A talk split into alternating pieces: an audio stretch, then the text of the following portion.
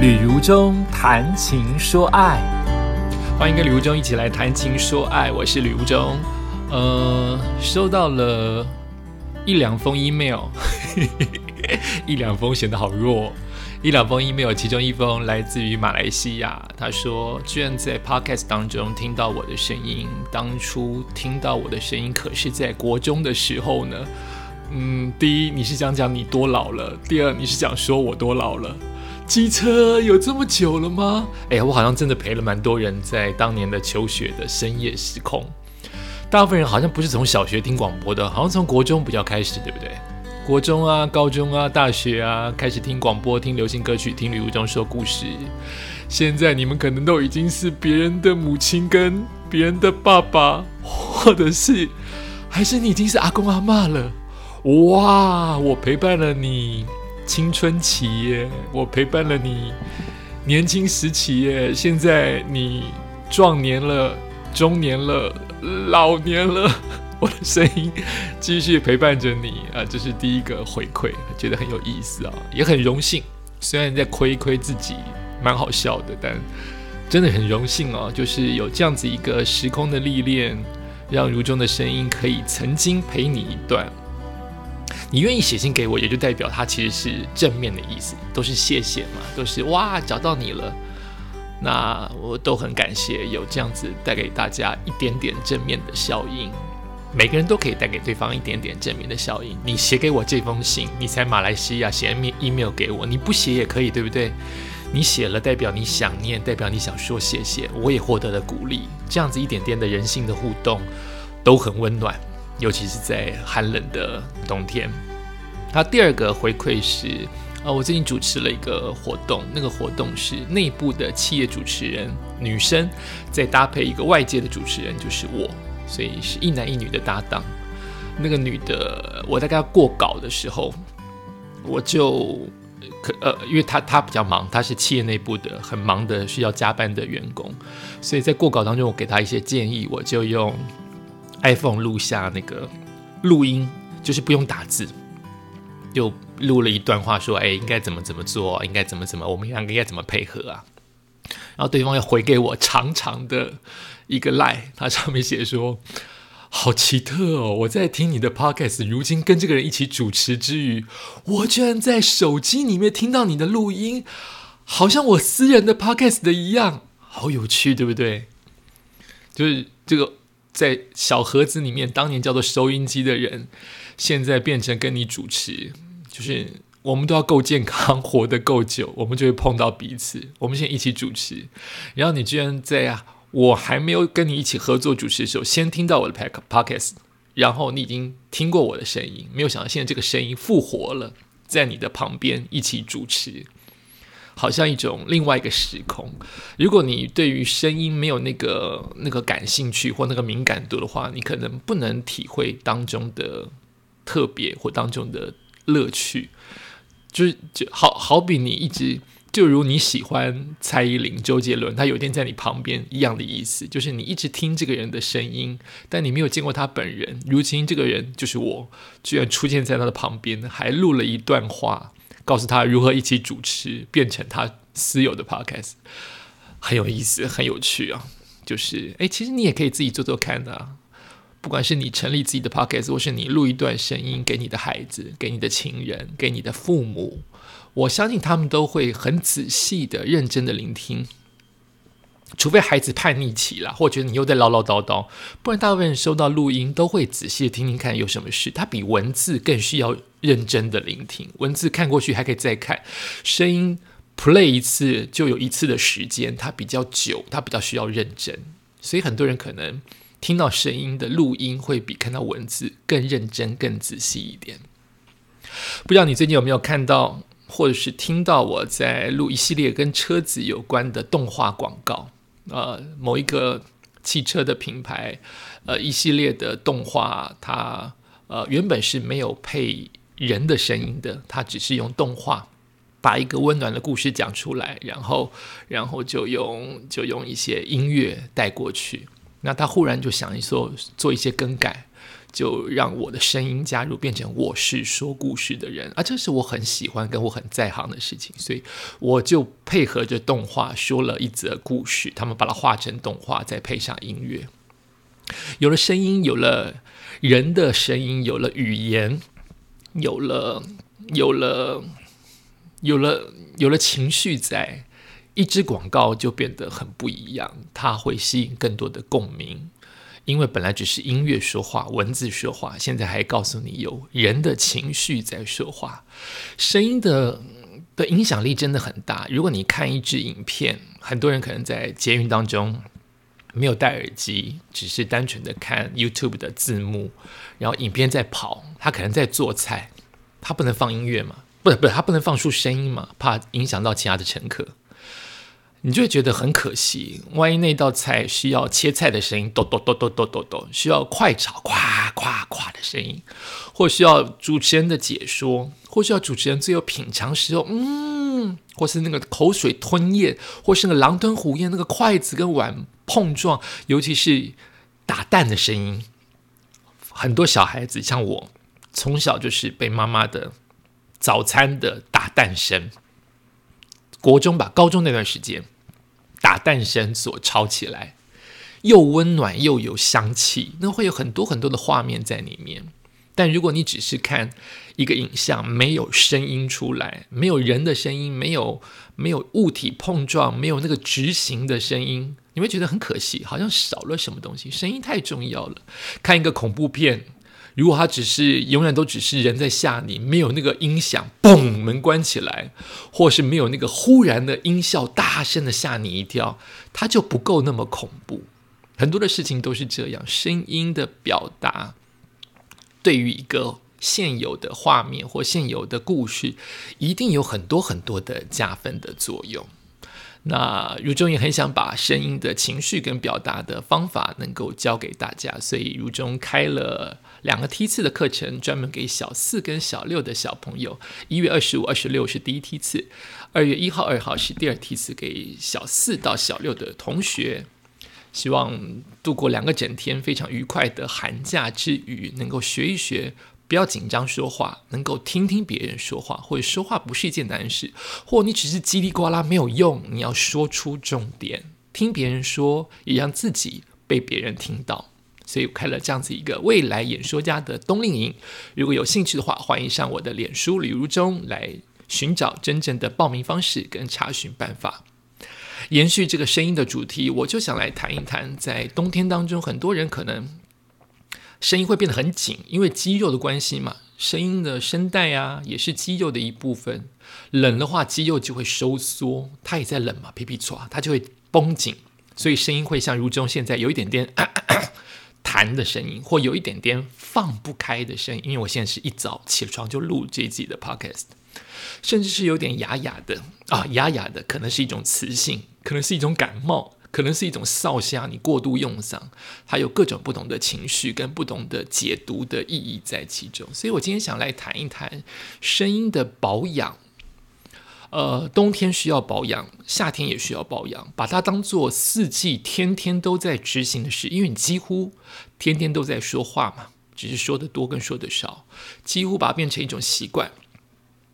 它可以保养你的嗓子，不全然是因为你需要唱歌，你需要当个演说家，你需要需要好好的。说情话不全然，你平常日常生活当中，一个干净的、一个好听的、一个保护好的声音，都会让别人愿意多听一点，愿意静下来听你说。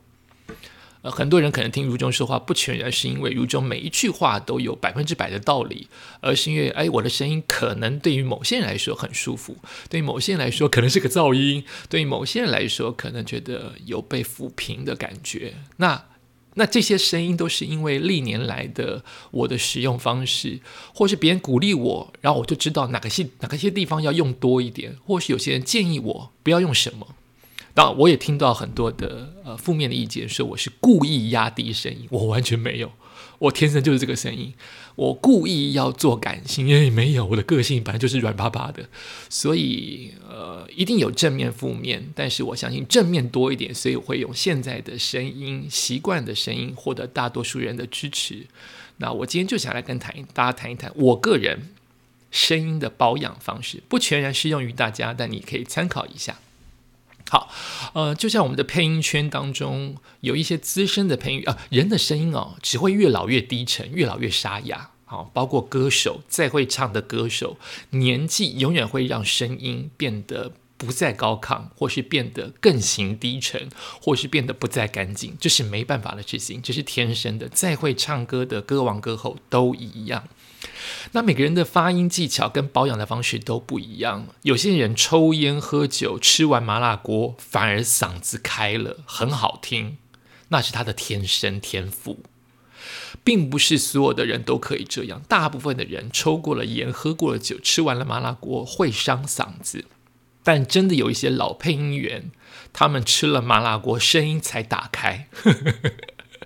好像磨练过、淬炼过那个刀子啊，要经过火去烤一烤，火里来火里去，之后他的声音就干净了。所以每一个人都不一样，但大部分的人，我相信抽烟了、喝酒了、吃完了麻辣锅或长期让他过度使用或干燥，他反而是伤嗓子的。所以我今天的方法应该是大部分的人可以用。好，第一个招保养声音、保养你的嗓子，绝对所有的人都说的事情就是滋润。就是喝水，就水哦，哦，当然冰水比较不好。冷的时候，脖子呃，你的肌肉会收缩。你故意喝了冰水，不就是更让你的肌肉更收缩吗？过烫的水当然不好。很多人吃烫的食物，会说因为长期吃太烫的东西会引发癌症。我不知道啊，这是有一些的报道。但你过烫，你想也知道嘛，你洗澡过烫，不小心被烫伤了，就是因为那个温度太高，侵蚀了你的皮肤，伤害你的皮肤。你的喉咙、嗓子，也就是肌肉啊，也就是皮肤啊，当然对于喉咙也是不好的。所以就是喝室温的水，对我来说，呃，温水很好，温水。适合你温度的水，就是你室温，就是你体温啊，在三十七度的水，啊三十五度啊，四十度都 OK。对我来说，有一点点热助于开嗓，但是不要过热，好，这是很基本。滋润嗓子真的是很重要的事情，因为你要你的喉咙不要干，不要永远是干干的，干干的声音就不干净。发出的声音，因为有了滋润，就比较不会累，不会痛，也不会破掉。那么喝水也有清洗的功效，比如说将你的痰、将你的食物残渣、将你的一些比较比较干燥的皮肤，因为每个干燥的肌肤好了，干燥的呃人的呃喉咙，我要怎么讲那个肌肉啊，让干燥的肌肉啊都能够清洁一下，黏液呀、食物残渣都能借由喝水把它清洗干净。声音也会因此比较干净。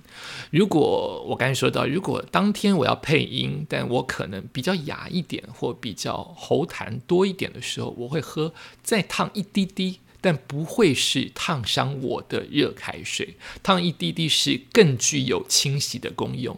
你好像在通水管呢，通厨房的水管，不是很多人叫你用烫开水吗？就是要把那些水管当中的油给融化掉，所以那个喉咙就不会阻塞。对，再一次水管就不会阻塞啊。但是我们的喉咙不是水管嘛，我们不能用烫开水嘛，我们只能用比较微温再热一点点的开水，让它有清洁的动作，让里面的痰跟油。让我们的喉咙能够畅通。一方面，借由温度来唤醒我们喉咙周边的肌肉，不要过紧，也不要过卡。但是，如果你要喝多少的话，是看经验的啊。你喝太多的话，有些人对于水就是很讨厌，有些人就很讨厌喝白开水，很奇怪哈。那我是很能喝的人，那随时少量的补充，适当的补充是好事。那有时候我还会加一点点运动饮料。让我的口腔存有一点点的酸味，让我的唾液分泌多一点点，滋润更明显。这是见见仁见智，有些人会加一点柠檬。我的话，我喜欢加一点运动饮料，除了电解质之外，它可以让我电解质不是对于感冒的恢复有一些帮助嘛，对不对？那电解质啊，加上运动饮料本本身都有一些酸酸的味道，它会让我感觉呃水不会这么的无聊。不会那么喝下去觉得很无聊，不想多喝。你会因为有一些味道，让你愿意喝这个白开水加运动饮料，也愿意让你的唾液分泌多一点，你的喉咙滋润就更多。所以喝水绝对是第一重要的事情。第二件事情是，我我还蛮常使用的方法。哎，我发现我打错字，让我随时改一下。好 life 哦！我发现我的文章，因为我是在念我的文章，做一些心得的分享，就发现我的枇杷膏写成枇杷膏，就皮耶。好，枇杷膏。好，而另外一个第二个重点就是，很多人对于枇杷膏跟喉糖到底有没有用，做了一些辩证。那现在是我的看法，对我来说，他们不是用来平常保养用，而是应急。我不会拿来当枇杷膏。常常喝当做保养，我不会，我也不会常常吃喉糖，因为常常吃，它们就失去效用了。对我来说，对我来说，枇杷膏跟喉糖是应急。枇杷膏很黏哦，它流动的比较慢，所以它可以慢慢的吞咽，包覆了你喉咙的受伤。不舒服，或是舒缓你的疼痛，尤其是有破损的伤口。很多人的喉咙痛，就是因为你的喉咙其实有伤口了，所以你吞咽都会疼痛。那枇杷膏对我来说，在当下就是吞下去，它可以包覆我那些伤口，因为它凉凉的，它又够黏，会有让那些伤口不至于再被过度的摩擦。那喉糖是有它的成分在，很多是用凉，很凉很凉来镇定你不愿意上工的嗓子，所以只能用来应急。但如果太凉的话，你可能会打喷嚏，一打喷嚏，你可能鼻子会堵塞，更难发声。所以喉糖不要找过凉的。不要找太凉的，太凉你可能开车很适合，但是你打几个喷嚏之后，你很容易因为打了喷嚏太用力，因为喷嚏是很用力喷出来的，太用力会让你的鼻跟你的喉疲倦，反而因此鼻塞了，或是喉咙因为过度的喷嚏反而哑了。所以喉糖不要挑太凉的，但它的凉确实是可以镇定你本来可能已经受伤的嗓子。对不起。像这种清喉咙是不对的，我待会再说。应急好，别当做常态，因为如果你把枇杷膏当做喉糖，呃，枇杷膏或是喉糖当做零食吃，你的嗓子就习惯了，他们就会得非用更凉的药来麻痹它，久了就失效了，你就没有作用了，你就会一直一直想要依赖枇杷膏跟喉糖，然后你就会变成吃了太多的糖分。吃糖这件事情，糖分会生痰，糖太多反而让你喉咙不干净，会黏糊糊的，因为它生了很多的痰。糖也比较容易有细菌，我的意思是说，它比较容易滋生更多的细菌。你反而在喉咙痛的时候，不要吃太多的糖分，吃了糖分会滋生了更多的细菌，让你的喉咙更痛。这是我的个人的经验谈。刚才说到了那个咳嗽，呃，清喉咙。清喉咙可以适当的、偶尔的做一下。我现在喉咙忽然哑了，忽然痰来了，OK，但不能常常做，因为常常 很伤喉咙。你那么轻声，你以为很轻声，但其实喉咙是非常震动的，它震动很多次的。所以你不停的清喉咙，就等于是过度的。对我来说的形容就是过度的震动它，过度的去刮它。过它过度的去拧它，它反而更哑，它反而更痛。所以万一想清喉咙，不如吞口水或喝水，不要过度清喉咙，越清越哑。这是我的经验谈。第三点是休息，嗯，嗓子罢工了。就是罢工，你就得让他停工，就是闭嘴、静声不说话，就是安静，一点点声音也别再发，甚至 都不发，不发声音就是不刺激你的喉咙，不刺激你的声带，小小声。轻声说话都不要哦，小声轻声说话，喉咙还是在很用力的状态，才能被压得这么扁嘛，才能压得这么扁，才能说的这么小声，这么轻声嘛。它反而是很用力的，所以气音压低嗓音还是在用喉咙，不要这样，那更伤喉咙。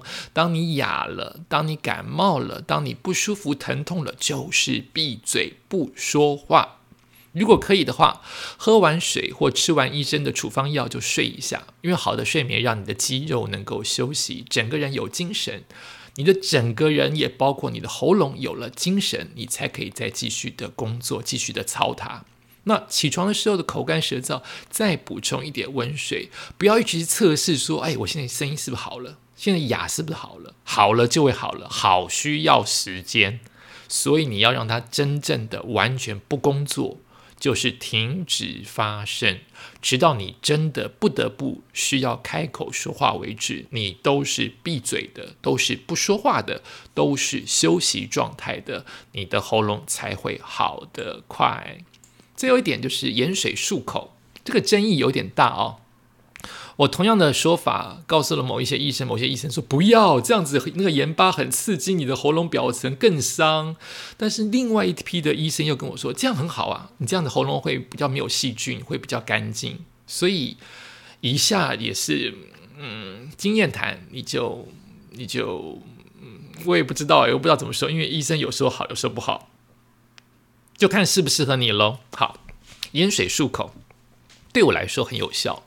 感冒初期尤其好有效，尤其我的感冒初期通常都是从喉咙痛开始。喉咙痛的话，我就会拿盐水漱口，不要太咸哦。吸取过多的盐分，你高血压的话，或者是对于你吃太多盐会想吐嘛？不是，就是适当的哈，你可以接受的适当的盐水漱口，多漱几次。你不要说一一大把盐漱一次没有用，你不如小小的几把盐漱好几次。好，数也不是说连续数啊，就痛的时候，也许一个小时数一次，也许记得的时候经过洗手间数一次，好这样子，几率频繁，效果越好。那老人家跟小孩要注意，不要不要咳嗽，不要呛到了，反而更伤嗓子，因为你咳嗽了，你呛到了，那个喉咙的震动就更大了。也不要吸取过多的盐分。那我通常就是呃。一一一觉得有感冒的边缘，或是一觉得我喉咙有痛的时候，我会先拿呃温水呃加一钱一点点盐，然后做漱口的动作，然后多勤劳漱几次，甚至我晚上起床，呃有尿意想去就深夜睡着了，然后起床要尿尿的时候，我回床上之前，我还是会再漱一次口，也就是我会准备一杯盐水。放在我的洗手间，等到我要回到我的床上继续睡之前，我会再漱一次口。好，就是漱的这只口，刚好也让它休息的时间变更久了。但是我的喉咙是比较干净的情况之下去休息的。那至于食物的部分，就是平淡，不要太刺激。好，那中医常常会说会发炎的食材就少碰，基本上嘛，辣椒发炎嘛，就是会发的。发出来的那些食材都不要碰，会发的龙眼啊、荔枝啊，很热的那种食物，在你喉咙痛、在你不舒服的时候都不要碰。然后尤其不要大吼大叫。如果你今天就是尾牙，你今天就是去 KTV，你第二天就是要付出代价，就是安静，少吃刺激的东西，少说话，多喝水。好，就是这样。就好像你今天呃，很多人。维持体重一样，就是你今天吃太多，你下一餐就得吃少一点，就会维持好你中庸的体重。